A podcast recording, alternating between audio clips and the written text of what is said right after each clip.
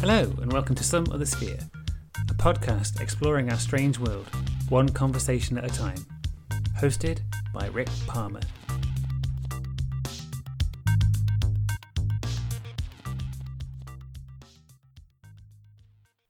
My guest for this episode is author, publisher, researcher, and priestess Sorita d'Este.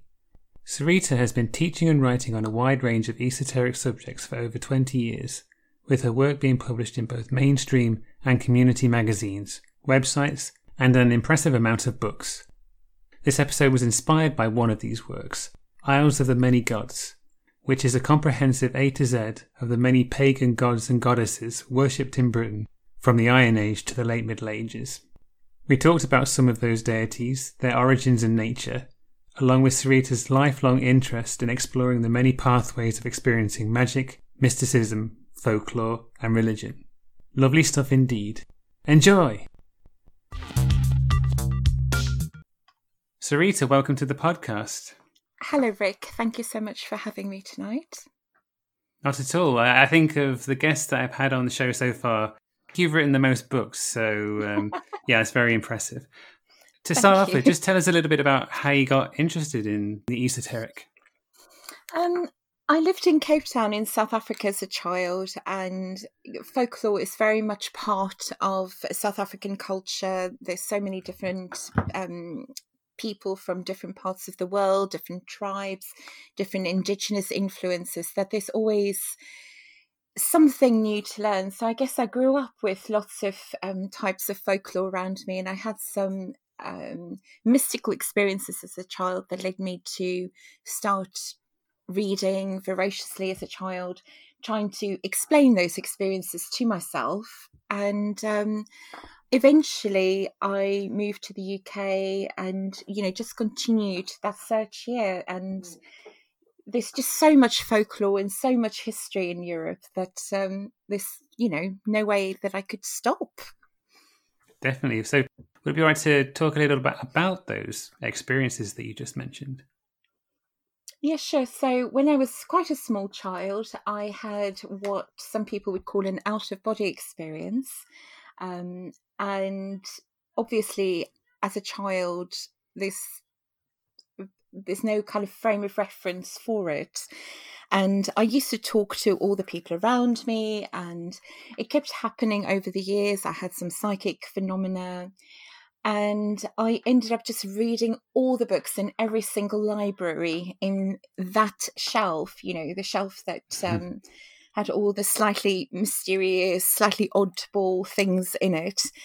And, you know, as a result of that, obviously, you kind of bump into lots of ideas, lots of different um, thoughts, magic, witchcraft, mediumship, all those kind of different subject areas.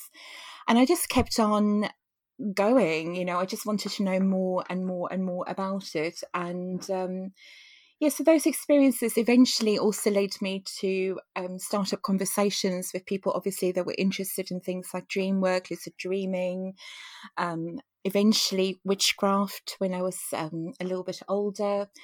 And um, i was very lucky to find some really good teachers and inspirations along the way um, people that pointed the way, people that opened certain doorways for me. Um, and um, when I moved to the UK, that continued, and there's so much more available here than there was where I lived as a child. So many different religions, so many cultures, especially in London, that I eventually kind of got called back, I guess, more to the pagan gods and witchcraft and Wicca and all those kinds of things that um, was very popular about 20, 25 years ago and was therefore kind of everywhere and available. And um, I kind of continued reading, I continued um, developing some of my own practices. Um, realized as the years went by that I was a polytheist and was eventually drawn more and more down that route of, of investigating all these different gods and goddesses fairy beings, spirit beings, spiritual realm beings of of all the different religions. Really, um, if you look at pretty much any world religion, these beings exist, and it just fascinates me. It continues to fascinate me because there's just so many of them. And when you start looking, you know, it's just layers after layers. And so many different cultures and religions also seem to have many different things in common. And um, it's a melting pot you know with with different cultures and different times and the worship of certain spirits and deities and beliefs and stories of them just moving around the globe. And it, it's absolutely fascinating. I, I just absolutely love the idea that people tell stories and stories evolve and they they find a way of surviving if it's about something really interesting so I find that absolutely fascinating because it's, it's something that really definitely continues today. Mm, I, I completely agree. When you were reading all these books and taking in all this information, was was there something in particular that made you go down this path, have, have this sort of realization about these entities and and and polytheism as a way of of interpreting the esoteric? Um, I think as I kind of went in deeper, you know, I, I met some people that were deeply involved in a form of initiatory witchcraft when I was 18. And, you know, through them, I kind of learned more about the worship of the particular gods of that tradition. And eventually that opened up more doorways because I'm I'm somebody that questions things. So when names are named and um, spirits are invoked, I kind of want to know more. I want to know why. Why why is this happening? So I guess for me, the path to polytheism was definitely through kind of modern pagan witchcraft or Wicca.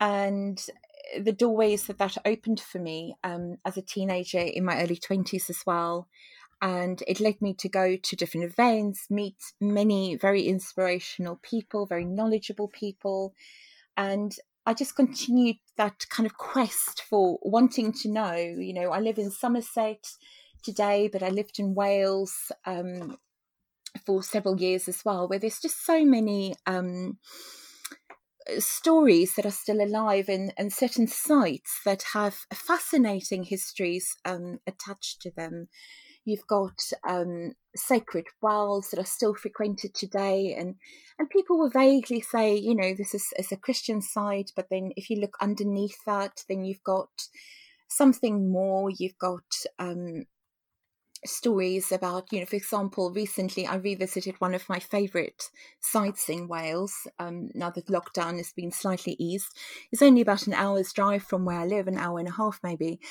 Um, it's a place called Trellech in Monmouthshire, and uh, amongst other things, there's a sacred well there, which is said to kind of have healing powers, especially over sight and, and eye problems. And it's a, it's a very beautiful little structure in a, in a kind of unmarked field nearly. Um, but people still going there and making offerings, etc. And um, the site information that it must have been there since the 60s or even before, it's a really old metal sign still, um, talks about it originally being a, a, a, site that was sacred to Anu, whereas today it's sacred to St. Anne. And just around the corner, you know, 10 minute walk from there, there's the so called um, Harold Stone Monument, which is three standing stones that are in a row. They're enormous, very smooth, very phallic. Um, and one of them are leaning quite a lot. And there's this fantastic story attached to it about the Welsh magician Jack O'Kent, who um, lives in the kind of Welsh marshes, and he's, he's some kind of wizard, a little bit of like a Merlin character. And there's all these stories about him and the devil um, having bets and games and and basically getting into some kind of argument. And these particular stones is, is linked to such a story where Jack O'Kent and the devil is sitting on top of a mountain called the Skirrid, which is near Abergavenny. And they get into an argument and they start breaking off pieces of the mountain and just throwing it to see who could throw it further. And of course, Jack O'Kent beats the devil, otherwise, there wouldn't be um, a story. But this this very similar stories um, of an old sailor and the devil in Cape Town on Table Mountain, um, where I was raised as a child, and um, in that instance, is the devil and this old sailor having a smoking competition. and it you know who can smoke more pipes? And you know so you get these kind of similar stories all the time you know? So it's obviously something to do with an old spirit up the mountain that is just kind of carried over.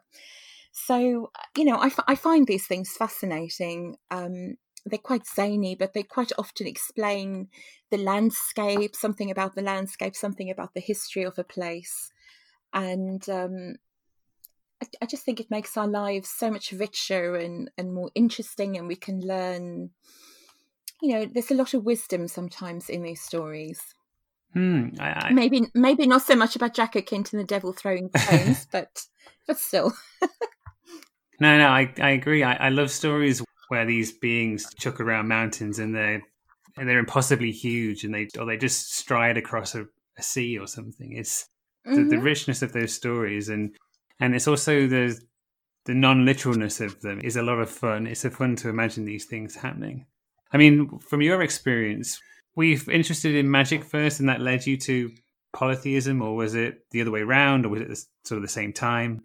I'm interested to know how that happened because I, I, imagine it might be the latter, but um, I think it, it was. Um, I, th- I think probably magic first, and then polytheism. Hmm. Um, but I would say the magic helped me discover polytheism rather than the other way around because, um, as you may be aware, in traditions like Wicca and many of the so called goddess traditions today, the idea is often put forward that all goddesses is one goddess, all gods are one god, you know, all, all that kind of thing, because they all kind of merge together. And I think in some cases, definitely, you know, one being can have more than one name, just like some of us have more than one name um, in different circumstances. I might be mum to my son and, you know, Mrs. Such and Such to the bank and Sorita to my friends. And I've even got a couple of friends who, who've given me nicknames. Um, you know, so, so you kind of have these different names in different roles that we have and and I imagine that the same is true for the deities and and certainly with many of the deities the names that we know them by is just titles they're descriptive titles epithets that describe some quality about the deity. And you know so it's possible that that one deity has more than one name we know that happens. But I I do believe that through you know experiential gnosis through actually experiencing the gods and you know working with the different spirits and exploring them it's it becomes pretty clear that they have different identities different energies different shapes different forms etc and for me that's that's something that's come with experience. Um but pretty early on because again i just wanted to know everything. So um you know you you kind of learn through that but it's not being a polytheist is not an intellectual thing it's it's very much something that you kind of have to come to realize. I guess just like with any other religion or spiritual path you've got to have a realization and an understanding that the thing that you are pursuing or the path that you're walking is something that makes sense for you. And being a polytheist definitely makes sense to me. Hmm. yeah i think you're right. I, for me it, it was like what you're describing is trying to understand the world in your own way. Hmm. I would say, yeah, definitely. And also, it's I think it's interesting as well what you say about the names of, of these beings. It's it almost seems limiting for a god to have a just one name. I mean, I mean, why would it? they, they seem to be for for our benefit to, yeah. to, to be able to have a like a relationship with them, I suppose. Yeah, I, th- I think names sometimes are a little bit like having the correct email address or, you know, in old fashioned terms, the correct telephone number for somebody that you're trying to contact. So I think names are important because if you tried emailing me to contact me for the show and you had the wrong email address for me, hmm. you wouldn't you wouldn't actually be reaching me. You might be lucky and reach somebody else who would either ignore you or let you know that you've got the wrong email address um, if you're lucky, or they could impersonate me. yeah. But um, you know, I, th- I think names are important, but I think it's important also to know that there are different names that can often be applied to um, spirits and deities at different times, just like there can be different names for us or different names pretty much for anything else, even just um, a simple household object might have more than one English name. And then, you know, literally dozens, if not hundreds, of other names or variants of that name in the context of uh, world languages or world cultures, etc. So, I think it's it's quite a big uh, it's quite a big subject, really. Um, mm. But for but for example, the the Morrigan, the Irish goddess, the Morrigan of battle, sovereignty, um, queenship, her her name, the Morrigan, actually comes directly from um, something like Great Queen. Mm. So you have these kind of very direct translations that you um, have even in names. You know, it sounds like a first name to us, but it can be translated as Great Queen. Some people have even suggested that it could be Nightmare Queen, Phantom Queen, Sea Queen, Queen of Slain. But the the Queen part of it is definitely the main, you know, recognizable part of the name um, Morrigan. So you you have these meanings that are just inherent and passed down. So we know that she's a queen, that she's she's a ruler, something to do with sovereignty, etc. And the stories match up with that. And you've got the same thing with with various other beings. Again, in Britain, you've got the Cailleach, which is kind of linked to the Morrigan story. She's she's a kind of old crone figure in British mythology and very, very intriguing. Um, we were talking about crossing and throwing rocks and crossing rivers and, and mountains, and she's a character that very much does that. She walks around with an apron full of stones, and when, where she drops them, you you find a cairn, um, a pile of rocks, some old megalithic monument, something like that. There's a story of two Cailleachs, two uh, kind of crone women giantesses with aprons full of rocks throwing and hurling stones at each other in Ireland, um, forming two hills in the landscape. So there's, there's a lot of, of really interesting things linked to names and what they imply and you know just how they fit in with that kind of whole landscape because you know this this indication that the Cailleach is really ancient and then that the land itself is really ancient and primordial and it, it, kind of links in with you know the creation of the land and perhaps just a way for people to explain why things are the way they are mm. do we know much about about the origins of these beings when they were first recorded or people mentioned them mm. Yeah, so so that's that's a difficult one, especially with the British um, so-called deities or spirits, because quite often there was no written well, there's there are no real written records about them in Britain. So the first mentions we often have about them is much much later. It's um, in literature written by Christians in later um, periods. Many I'm, I'm, sure you've heard before, many of these ancient deities were sometimes turned into Christian saints, and there's some fascinating works exploring that. I've, I myself haven't really written or researched that, but certainly there's a lot of of examples of that. The may, maybe the most exa- the best known example would be Bridget and Saint Bridget. Mm, I was just thinking of that. There's a little town in Cumbria called St Bees, which is linked to Saint Bridget. Yeah, so so with with a lot of these um, characters, we don't really have written records until much much later. If we're lucky, the Romans wrote something about them that that survives into the present day, or there's some inscription or something like that.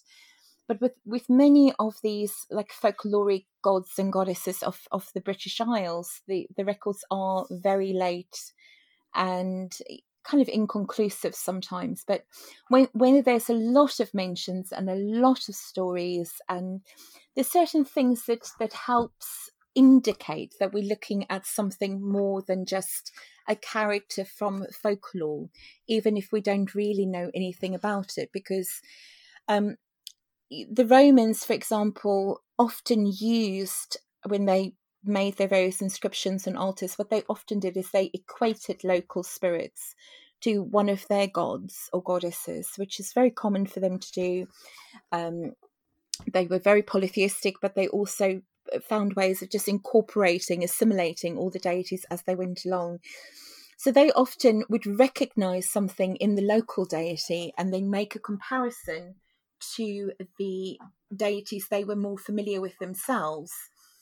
And of course, that really, really helps us today because um, we can know something about the deity by virtue that the Romans thought there was some kind of connection. Hmm. Um, likewise, um, examples where the spirits are, are described as being very large, where they described as as having superhuman powers of some sort. Um, again, these things kind of help us to see that what we're dealing with is most likely a god or you know some significant spirit, not just another you know character in folklore, as it were. Um, so we've got examples of that. Um, the, the Romans also very helpfully describe some of the spirits specifically as gods. So they they used um, titles for them as they went along, which you know obviously is very very very helpful to us because um, through that we can um, know for certain that they were considered deities back in the day, as it were. And you know for obvious reasons that's helpful to us to kind of just have that information to to be able to um, ascertain whether the character we're dealing with is a god or just some kind of spirit. So you know there's lots of little examples where you know you can take an example like taliesin for example um, doesn't fit any of the characters of a god whereas the Ceridwen um, character from Welsh mythology, that is the kind of witch-like character brewing the um, the philtre that Taliesin accidentally gets on his finger, she very much fits the descriptive ideas associated with the deity. So um, I think you can kind of make the differentiation like that. Um, hmm. But again, a lot of a lot of the the evidence for the British deities are definitely later. Right. Okay. Yeah. I I love the practical nature of the Romans sort of adapting their own gods when they when they get over here. It seems like a a good thing to do rather than sort of differentiate and create create division. Just sort of assimilate them.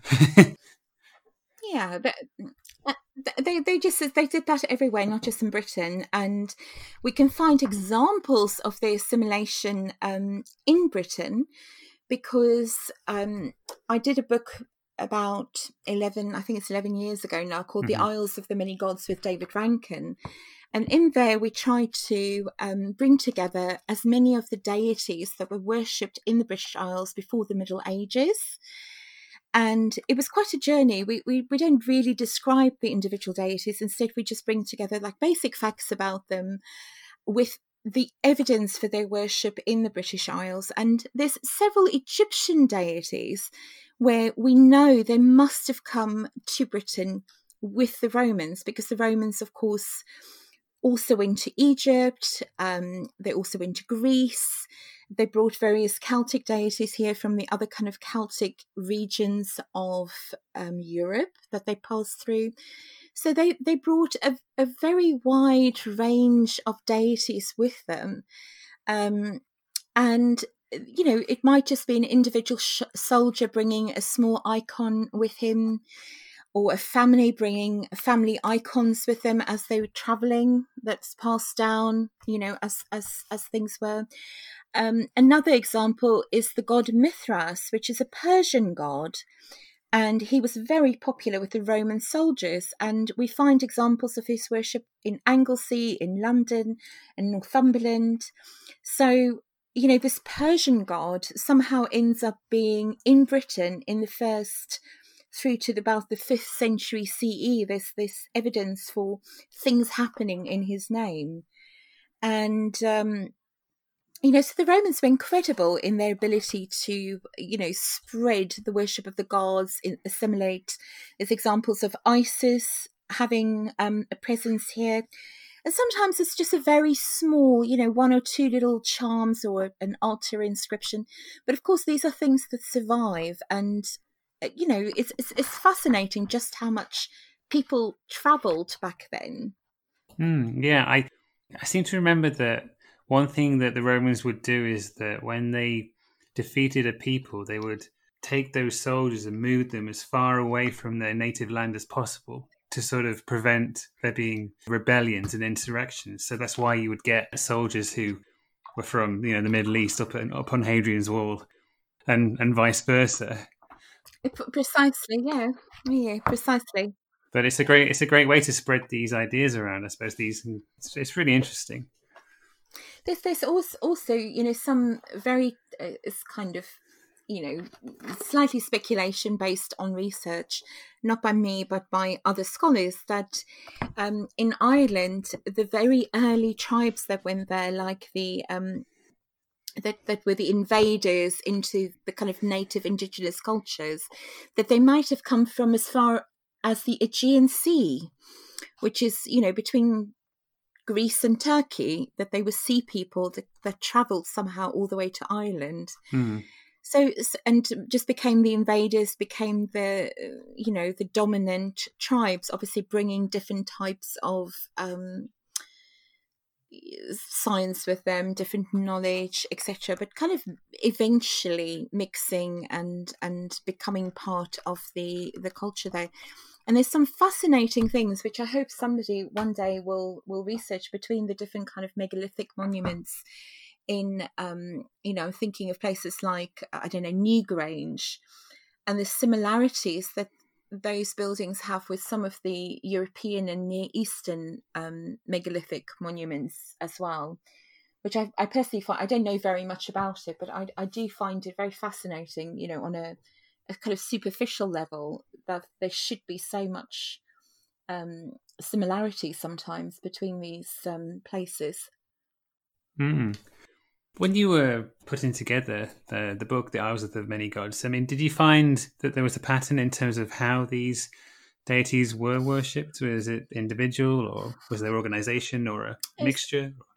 Yes, so we don't we don't know very much at all. What what we mm. know is what the Romans well, we know a little bit about what the Romans did.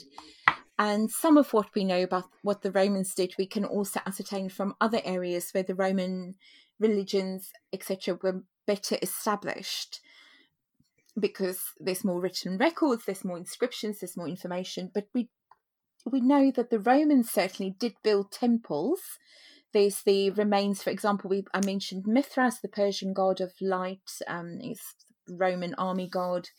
He um, had a temple in London, which you can still visit mm. today, and they've they've removed it back to where it originally was, and it's it's really lovely, really interesting, very informative, and you know quite an eye opener. But when it comes to the kind of local indigenous deities, we only know little bits about these things in terms of what we know the the Romans wrote down for us. We, you know, it's, it's really tiny little things. You know, the the maybe one of the most famous stories is that of Boudica releasing the hare potentially calling on a goddess like Brigantia or the Morrigan associated with that animal, but also kind of victory and battle, you know, all those kinds of things associated with them. But we know very little because they did not leave inscriptions, they did not leave written word. And, you know, I think sometimes when you're looking at records that have been written down by later Christian monks, and even by the Romans, you've got to remember that um, the religions and practices and culture of a culture that's been um, kind of taken over. I'm trying to be polite. Yeah. um, but invaded by another culture, i.e., the Romans or later on the Christians coming here. They they always tend to exaggerate um, demonize the previous gods, the previous practices in favor of their own. and they also quite often may have misunderstood what they actually encountered. Hmm. So sometimes you've got to take that with a little pinch of salt, and you've just got to kind of figure out by looking at a wider range of practices what may have happened.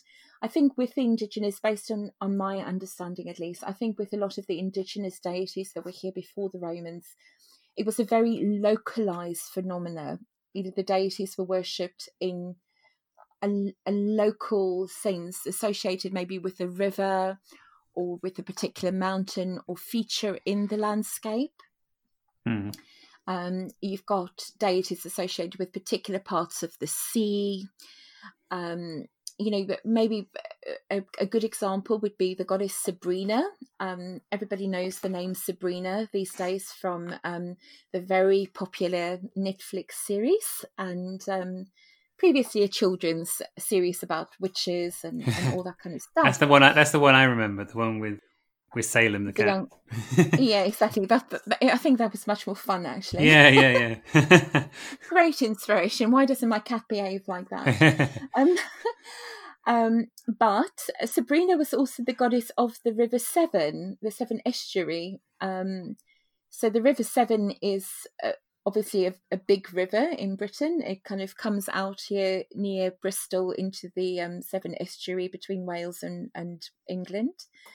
And S- Sabrina is literally the river goddess after which that river is named um, and is linked by Tacitus. In the first century, we know this goddess is uh, is worshipped there, and um, her name is also linked to a couple of other rivers in Britain. So she's definitely a goddess that's linked to rivers, and this possible links to another deity called Hebrina, which might come from literally the kind of root words of Abon meaning river um, and fast river um, in, in some of the Welsh languages and Celtic languages. So, you know, you've you've got these ideas of, of rivers and, and water nymphs and stuff still in, in other parts of the world. But Sabrina was, you know, a pretty major deity. And definitely today there's still people that that go and honour her or that um, you know, make offerings to her along that river. There's there's a bit of a revival actually, an interest in her. I think as paganism is maturing and people really are looking for, you know, a deeper connection to the landscape and the, the so-called old gods that um, inhabit in the landscape. And of course, in Britain, um, deities still came into Britain from you know there's this kind of misunderstanding i think sometimes when you talk about these subjects that people think that somehow the world became christianized or europe at least became christian eh, about 2000 years ago with the kind of clicks of a finger. But of course even in the roman empire christianity was still not the the so-called major or legal or official religion until the fourth century and in Britain, Christianity was only starting to find its feet in the sixth century.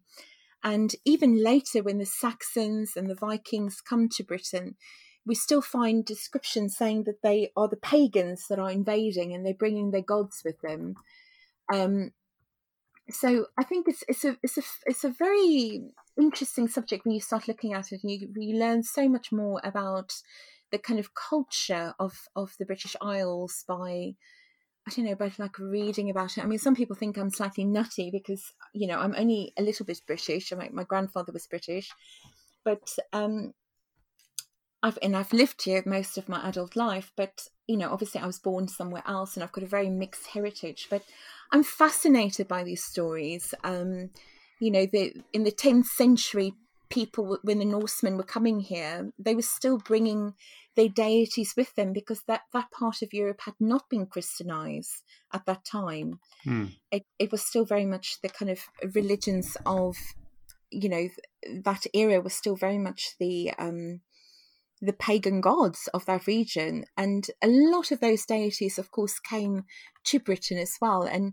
and we have the um, we have the um, names of the days of the week today still, you know, as evidence of just how important these deities were in Britain because um, you've got a kind of mixture of the Viking or Norse gods and the Roman gods. You've got Sunday named after Sol, um, the, the god of the sun, um, but Mo- Monday is named after Mani, the god of the moon. We've got Tyr, the god of war, on Tuesday, Odin, um, or Woden gives his name to Wednesday, which the um, Romans linked to Mercury or Hermes. So they, they, kind of equated the deities like that. But so so the, the British days of the week, the English in the English language, still remember these kind of links that we have to these deities that once upon a time was so important and we're still kind of using their names when we're using the names of the days of the week today. Mm, yeah, that's a that's a really good point. I am just going back to well, actually, one thing I want to say is that it's I think it's great to be a bit nutty, um, but also a point you were making about how people through paganism feel they're reestablishing a connection with nature. I, I, think that's a really good point too. I, I I think because there was that separation between humanity and nature through organized religion, it has it did separate mankind from nature, and I think if you look at how you know nature has been treated in the past few hundred years, it it does seem connected mm. to that. So if mm-hmm. if there's a way for people to feel more connected to the landscape around them, I think that can only be a good thing. I, I think it's it's so important, and I think um, I mean, I I spent um, more very long in London. In London, um, very actively involved in paganism and esoteric circles, and it was uh, quite an eye opener to realise how few people ever left London, and even in London, how few people actually went out to the kind of larger green spaces in London, because London has some amazing green spaces, some amazing, um, you know, places like Richmond Park, for example, where you can still walk along trees and this deer and all kinds of wildlife.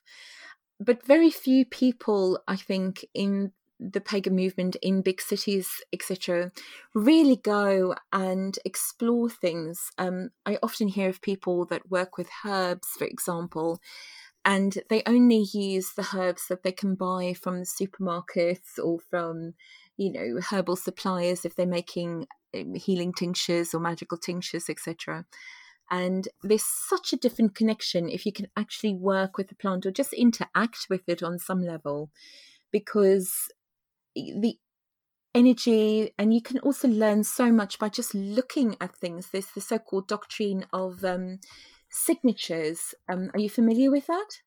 No no please tell me more. So the doctrine of signatures is is a very very fascinating um, idea that um, Dioscorides and Galen um, wrote about way back in the day. And the idea is that when you look at a plant, then the plant itself will essentially tell you what it's good for. Right. So, it's for handy. example, yeah, so it's handy. It's, it's a bit kind of pseudoscience. I, I wouldn't go out there and, you know, um, start eating plants just because it, it happens to fit your imagination. But it's very interesting because, um, mm. for example, the herb eyebright, um, which is used for eye infections and is used by medical herbalists today, the, the reason that that's said to um, work for eye infections is because the flower itself re- represents or looks a bit like a um, an eye. So you've got all those kinds of things. You've got lungwort that looks a bit like lungs, mm. or you've got kidney beans that looks like our kidneys and happens to be good for kidney problems etc you know so you, so you basically look at the flower or the plant or the leaves or the roots and it represents or it looks like some kind of part of the human body and based on that they they make these um, kind of connections so that's the doctrine of signatures in a nutshell obviously um, it's, it's much easier to explain by showing you know showing the actual things but mm. there's a whole long list of things um, that somehow but it's, for me it's a little bit pseudoscience but it's interesting to see that connection. It's interesting to observe the plants and you know plants that that are associated with the element of water in paganism are things that quite often need a lot of water or you know plants that i don't know are associated with fire it, it often makes really interesting sounds when you burn it or it has interesting um, qualities in the way that it grows in very harsh environments etc etc so i think there's there's something really special about learning about the kind of really precise um, qualities that a plant needs to grow. And I think when we connect with plants like that, and even with animals like that, and you know the, the whole natural world, we we change our attitude towards the way that we interact with the world and our environment. Mm. And we change it because it's alive, not because it's some kind of distant, absurd thing out there. Because so many of us eat food from supermarkets and restaurants and stuff, but we have no idea where it comes from. It's flown in from, you know, quite absurd places sometimes for no particular reason. Yeah. Um, but pe- people don't make that connection between the thing that comes from the supermarket and the, the living object that it came from, whether plant or animal. You know, is is is is is a kind of strange disconnect I think that we have in the current culture. Yeah, definitely. It's interesting you're talking about correspondences. I mean, another example is carrots. Carrots are good for your eyesight. And I think that's because if you mm-hmm. if you mm-hmm. chop a carrot and look at it, it looks like a an eye. So and like an and eye, I, yeah. I remember mm-hmm. being told that when I was a kid, and I'm pretty sure in the, the RAF pilots were encouraged to to um, eat carrots in World War II to, to improve their eyesight and, and things like that. So these do, these things do enter the mainstream. They do, they do, and and then you know a carrot definitely does look like that pupil in your eye. It's got those little lines, doesn't it? The, the, the kind of I don't know what is it called the um. Oh, the iris. Know, the iris and, and the kind of little lines around it, you know, so whatever that's called. You tell I didn't do biology. Did you eat your carrots? Yeah, yeah. I've always I've always liked carrots actually. Um, yeah, I think I'm okay. I'm pretty sure I wasn't really a, much of a fussy eater, but but yeah, I remember I've always liked carrots. Although I'm I'm quite short sighted, so it didn't work. Ah, um, carrots are totally my favourite um, my favorite vegetable, I think. Mm, cool. So, I mean, just going back to the book you wrote, The Isles of the Many Gods, that's a really comprehensive yeah. tome from A to Z. I'm I'm intrigued as to how you and, and David Rankine sort of put that together. I mean, did you did you start with Abraxas and work from there, or did you take different letters each, or how, how did that work? no, I think I think what we did is we we started a document, and it was kind of out of personal interest originally. We we started this book when we moved to Wales um, after some years in London, and um, I guess I thought it would be really interesting to connect with so-called local gods, hmm. and um, when we started looking, it became apparent that there were so many other deities that were also so we just slotted it all in, and when there was quite a few, we started realizing that you know this could make quite an interesting book to encourage people to look at it slightly different because it's not just the indigenous gods; it's also all these gods that actually were brought here hundreds, thousands of years ago by different groups of people that came and lived here, and um, you know we just put it into a more comprehensive. Um, format and just continued going. And I think we included about 240, but subsequent to the book being published, there's there's been more um, transcriptions and material available in the various Roman inscriptions, and you know more material obviously has come to be available over the last decade. And you know, we if we did it today, there'd probably be a lot more to add, as it were.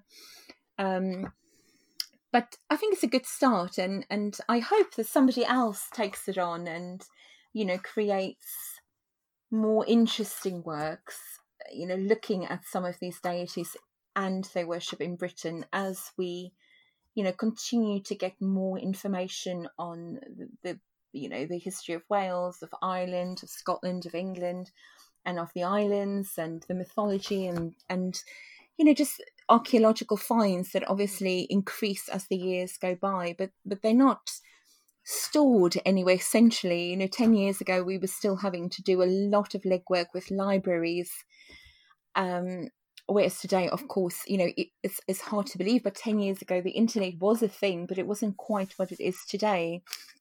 So I imagine in another 10 or 20 years, maybe somebody will find a way of, I don't know, centralizing all these different archaeological finds and texts, etc., and just make it a little bit easier to um, draw it all together and um, just really look at the kind of diversity of uh, the religious history of the British Isles as well, because the, the process of bringing in new deities into Britain, of course, continues today. This is not just something that happened way back then. And, and the reason we cut off at the Middle Ages is because after that, you start getting people coming in from a, a much wider range of um, countries and cultures uh, coming into the British Isles, and, and the amount of deities worshipped here today added to the ones from the past. So it would probably be quite enormous with, with all the different world religions and people that have passed through the British Isles in the last 500 years because travel and communication between different groups have obviously increased manyfold. Hmm.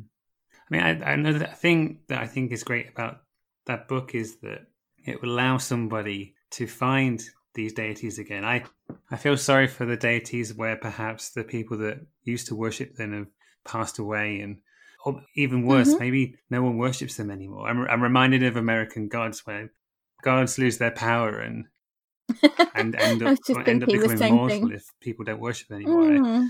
I, I always feel a bit sorry for those gods that might end up with no one worshiping them. I mean, do you? I mean, do you do you think that the deities will? They do they just sort of fall asleep when that happens, and then they get woken up when someone someone picks up your book and decides to that one of these gods really chimes with them. Well, that's a, that's a really interesting um, kind of philosophical, theological question, isn't it? and I think the whole idea from um, American gods have really kind of entered the pagan thinking today, and and many people really um, go along with that thinking that the deities maybe die, they become mortal, etc.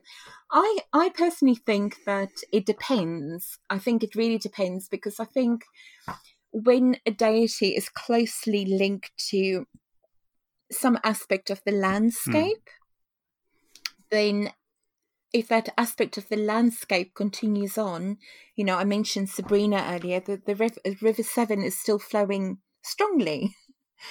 So I imagine that the concept of Sabrina maybe just change it changes because people were still people would still go on honoring the river or respecting the river um the, the river severn um I, I can't quite see it from where I live in Glastonbury, but I do live on a on a hill, and I kind of overlook towards the the Severn estuary. And sometimes in the summer, the sun reflects in the water just before setting in the west, and it's it's quite magical. But I imagine the people that live next to it and that had to work with the river, that had to um, live next to the river, made their living from the river, the various people that came through that river to trade, etc., would still have had some form of respect and reverence for the river as the Severn, and the Severn continues some aspect of her name. So I think maybe it's not so much the worship and offerings, etc., etc., but I think the, that reverence and respect probably continued on for quite some time. Um, I'm, I'm reminded that, for example, in the Severn Estuary, there was a tsunami um, mm. about 400 years ago that, that really kind of devastated the the whole landscape um, here in the Somerset levels and also on the Welsh side of it. With the, I think it was in 1607, I might be incorrect there, but it's sometimes just described as the Bristol Channel floods. but it's it's widely believed to have been a full blown tsunami. There's there's been an um, I think the BBC made a documentary on it that I saw some time ago, and um, you know, so when you've got all these things, I, th- I think it just changes shape and the form of the worship changes. And like I said earlier, some of these deities also became Christian saints or they became the demons of the new religion. So I don't think it entirely went away. Um, with some of them, maybe, but then, you know, I, I think the more important deities, the more important spirits, and the ones, especially where it's linked to the landscape, I think just continued on. I think the river is going to flow and the river is going to have power. The river is going to inspire all, regardless of whether we give her a name and make offerings to her and ask her for favors. And I'd rather suspect people continue doing that anyway. Hmm because if you look at Catholic cultures and stuff, which is very Christian, people still make charms. They still, you know, ask for favors, etc., etc., etc. And I just, I just think it continued on in different forms. Mm, yeah, that's I my mean, personal opinion. no, no, I, I, quite agree. I, I think with mountains as well. I mean, there's not a mountain in the world probably that doesn't have a a name that re- relates in some way to to a god, or at least had a name at some point. I mean, I, I know, mm. for hmm. instance, that that um, that Mount McKinley in America is now is now known again as Denali, which is the the First Nations name for that. So mm-hmm. I'm I'm always intrigued by the the you know when when civil engineering projects go through the landscape. I mean, like there aren't many times when they put a mount a, a tunnel through a mountain and sadly someone's died. But you know, if you if you're disrespecting the mountain, then that's going to happen, mm-hmm. isn't it? and and I, yeah, I was just thinking actually, um, there is a lot of that kind of thing as well with rivers and mm. with the ocean, where I guess as people stopped worshipping the gods and making offerings, at the same time, it's likely that that was the time when more people would use the river, use the sea etc. And I, I guess, you know, a lot of life and a lot of goods were lost in these bodies of water anyway. So, um, yeah, I, th- I think, you know, you, you definitely have um, different, there's different ways of looking at it. I, I think they still take their, um, their sacrifices, but in different ways. Hmm. Yeah. So Something I wanted to ask you is that if looking at the areas of the paranormal that are prominent now and have been for the last few decades, some things like Bigfoot, lake monsters, and things like UFOs. When you read mm-hmm. about them, does anything jump out at you that might indicate that they're actually one of these entities that's sort of just being interpreted in a different way? Well, okay, so that's that's a really interesting question. Um, in some ways, I think again it depends on how you interpret something, mm-hmm. because it's easy to um, it's easy to say, well, you know, these things are superstitions and etc. But when you look at the stories of, for example, the Morrigan, then I wrote a book also with David in 2005 called The Guises of the Morrigan, and there was a new edition of it actually that came out I think last year. Last year, I'm slightly kind of getting confused with with the years at the moment, with um, this year having been quite a strange one. Yeah, it's it's a bit kind of like what. where, where is the year gone? What's happening? Um, so if you look look at the stories of the, of the Morrigan, which, as I said, is is like the great queen. She's this kind of battle figure that bestows sovereignty, etc. Um, you have the whole kind of story about how she arrives and and how you know how her story starts and the story with there is is really kind of slightly interesting um, if you if you think about the ideas that you know are associated with things like UFOs and um, I don't know, like like all these different you know so-called conspiracies or phenomena or whatever. Um, you actually have this tribe that lands with a ship on the top of a mountain. Right. Well, yeah, okay, go on. Um, and you've hooked. got to think, okay, how, how, how, how, uh, why is this fleet of ships sitting on top of a mountain? yeah. and why are they flashing lights and stuff like that? And it's it's the last thing where you would associate aliens with, or you know, flying saucers or anything like that, because it's British folklore, right? yeah. Um, and you know so you you've got to ask sometimes when you're talking about you know i know with a lot of uh, so-called first nations or indigenous cultures of the americas but also in other parts of the world there's there's definitely some anomalies that that makes it quite hard to believe that um there wasn't something going on you know and even when you look at greek mythology you've got you know beings coming down from other parts you know of the universe and the stars being named after different gods and stuff like that. But you do have that in british mythology as well you know you've got these you know ships going on like i said on top of a mountain with flashing lights and and fire and burning and you know all this kind of stuff which is kind of like a description of something crashing into a mountain really and some people surviving.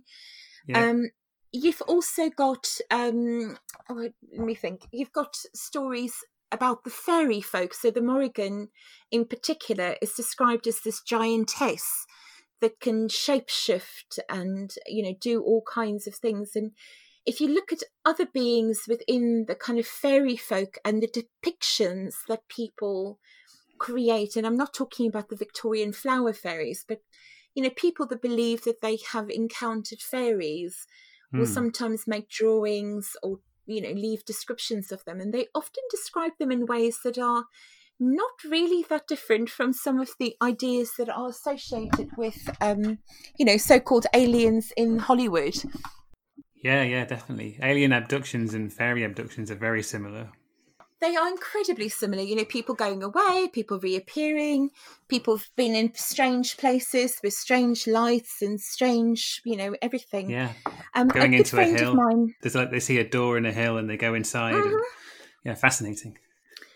you know, so you know, I think it's, it's a big question of which is which. You know, is it fairies or is it um, you know aliens? And really, does it really matter? You know, um, I think when you, um, I think it's possible to just overthink it all. You know, because I think. Um, at the end of the day, it's, it's, there's an encounter there with something that we can't fully explain by what we are familiar with as humans today and you know you again you get that same theme going through different cultures at different times and y- there's stories about people flying flying machines you know all kinds of things going back in even the most you know people tend to think of greek um, mythology as being very clean cut and you know whatnot but this, even this this things that we can't explain um that that is being found you know like the the so-called earliest um, computer that that they found bits of and they've started putting it back together and dates to the first century BC and it's a mechanism that you can calculate with and they think that it had to do with possibly um kind of predicting the astronomical positions eclipses and it might have been used for astrological purposes or perhaps for navigation. Hmm. but it's but it's not supposed to have existed back then you know you you weren't supposed to have had a mechanism by which you turn some wheel and align things and it makes quite accurate predictions. Um you know so i think we sometimes we underestimate what our ancestors were capable of because uh, one thing that is i think very certain is that um civili- civilizations come and go. You know it doesn't stay the same. And a lot of knowledge is sometimes lost and the human race isn't half as i don't know advanced or as informed as we we think sometimes. Um, a friend of mine um, emily carding wrote a really interesting article for an anthology i edited called both sides of heaven which is a collection of essays looking at things like the origin, the history, magical practices of angels, fallen angels, demons. And she wrote a piece in there about the she that touched a little bit on some of the the so-called shining ones, or um, the cousins and the Tulach and Tech, which is the, the kind of um, fairy beings of, of that we find throughout Celtic mythology and folklore. The, that it's kind of a little bit strange about where do they come from and and stuff. So she really looks into that, and um, you know, I think in that particular article, the, the kind of idea that they are otherworldly beings is, is pretty clear, actually. Yeah, no, I, I completely agree. I think it's interesting that I suppose we live now in an era where there's our world and then the things that we've been talking about are sort of believed to be in an other world when the truth i think the truth is or it, it was at least in the era that we're talking about when these deities were first worshipped is that I don't think there was the, that distinction. There was just the world, and and it had these types of entities in it. But now we have this sort of border set up to sort of distinguish between the material and non-material almost. When whereas perhaps the truth is that that border is non-existent. There's no border. Think that that's that's probably true. I think you know there's a lot of science at the moment looking into all kinds of things, and again, I'm not an expert in that, but um, the thing that that strikes me is that these same kinds of experiences, these same kind of visions, um, ideas are born in different parts of the world and different times, and they keep on appearing. You know, they, they definitely is it's, it's like a theme running through not just British but European internationally through mythology, where there's these beings of light, and a lot of um, First Nations stories. You've you've got the idea that different tribes come from different stars, and you know they strongly believe that they either had contact with those stars or that one of their ancestors are from that star. Um, so you know, I personally think we can't really know whether that's true or not, or whether it's some um, kind of symbolic story to explain some incomer from outside or mm. whether it's a literal being from outer space coming down or whether it's a spiritual being that somehow was seen coming from that direction or descending and having some quality or some memory associated with with with something you know up in the heavens above but i think it would be kind of pretty daft for us to to kind of declare that there's no you know so-called life out there um you know because there's so many different star systems and the, the universe and multiverse is so vast that i think it's pretty clear that there must be life out there somewhere. And whether or not there was any kind of interaction in the past that is, is somehow remembered through the stories of some of the gods, maybe not all the gods, because we know some of the gods were humans that became deified, you know, especially the Romans were incredibly um, fond of um, kind of deifying their lovers and stuff. And you've got the Emperor Hadrian that basically turns his lover and, and Antinous, who um, was they were said to have been in a, a homosexual relationship and he dies quite young and he literally deifies him on uh, just his orders. People start worshipping him both in uh, the kind of you know in a quite wide area of europe in the greek east and latin west and he becomes a god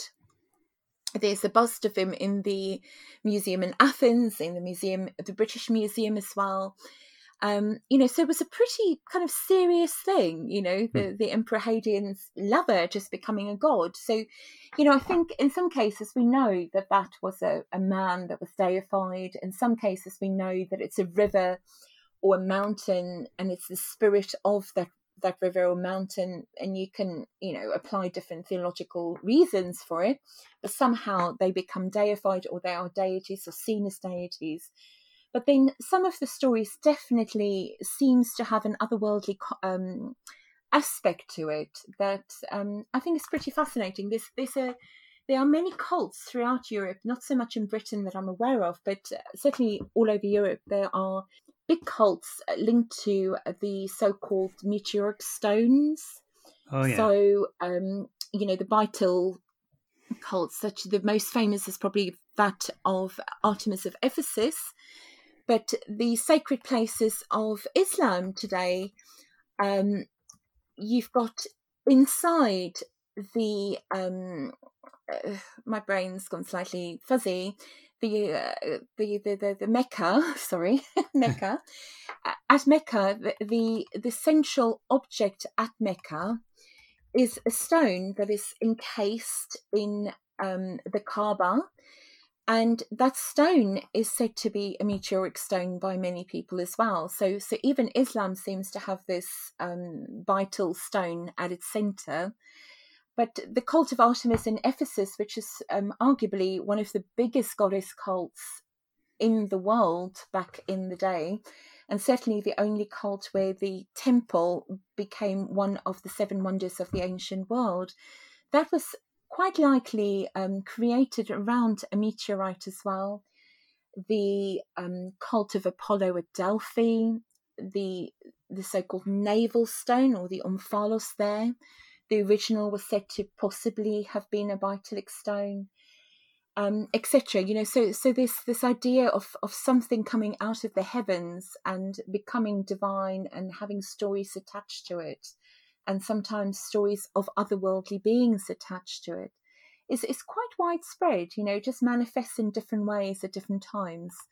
Um, I know that um, what is that? That there's that snake, that serpent. Um, in the Amer- I think it's in America. I, I, forget the name of it now. It's a very distinct shape. It's like a ridge, like a serpent ridge. Do you know what I'm talking about? Oh yeah, about? yeah. Yes. Um, I'm trying to remember the name about it. I think is it called just the Serpent Mound? No, it's not called the Serpent Mound. Yeah, I think they, there's a there's a place called Serpent Mound. I think it's in Ohio. Yes, and isn't that next to a meteoric site as well? I think so. Yeah, yeah. I, I can't be certain, but but yeah, I think you're right. Yeah, so I, th- I think that's next to a big impact crater, like on the one side, because I remember hearing somebody that's gone to do research there on the electromagnetic impact of the actual, you know, the, the place where the serpent is, and you know all kinds of strange ideas around that. But but actually, that it, it might be slightly affected magnetic. Um, activity in the landscape might be slightly affected because of the meteoric impact that happened an awfully long time ago. Right, yeah, yeah. And you've got the same thing around the cult of the goddess Diana, who was arguably one of the most popular deities in Rome, who also travelled throughout and had quite a presence in the British Isles, um, especially up in Scotland. And later, a lot of uh, writers, including Shakespeare, would write about her in the context of, of British mythology and British witchcraft, etc. It's a name that turns up a lot. But anyway, this goddess is a virgin huntress, a goddess of, of, of women, protector of, of wild animals, etc. She had a cult center that was incredibly influential um, at an inland lake, which is just south of Rome, where Rome is today at a site called Nemi, and that was also a meteoric impact site. You know, so you, you've got this kind of connection to the stars in a very literal way, with some of the um, you know so-called pagan or ancient religions of our ancestors. So I think there, there's definitely something. It's, it's, like an ongoing theme through world religions, and um, you know, not just here in Britain, but I, th- I, th- I do think that some of the fairy focus is there's a remarkable I don't know, correlation or sympathetic similarity of some sort that, that does make it for, make make for very very curious debate and discussion.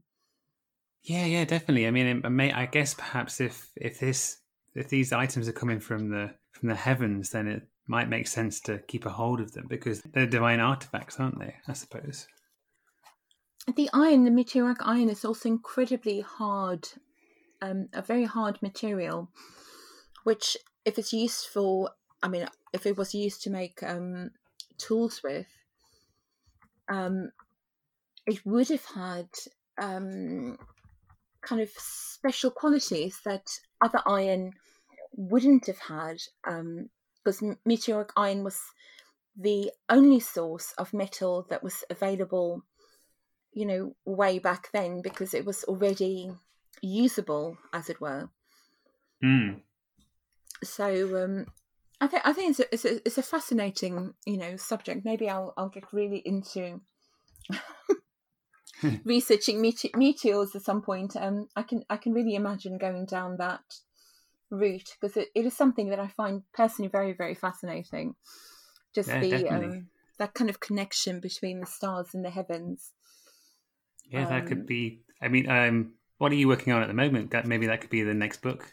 Um, I'm I'm finishing a, a book on the goddess Diana, on the Roman goddess Diana, and her role not only in ancient Rome, but the way in which her worship continued throughout Europe, and later on how it inspired the kind of revival of witchcraft in the West.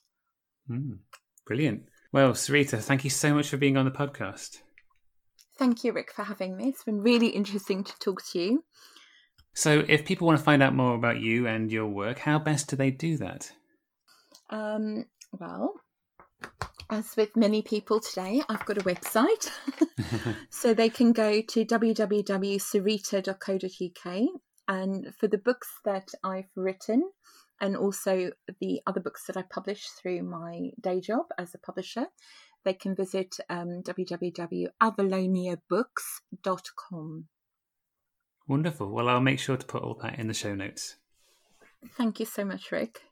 No, you're very welcome, Sorita. And thank you for the very interesting questions. Oh, you're you're most welcome. Thank you. Talking with Sorita, you soon disabuse yourself of the idea that we've left the old gods back in the past. That's something I'm guilty of doing at times, even as someone to whom these deities make a lot of sense. They emerged in the ancient world, but are still very much with us today.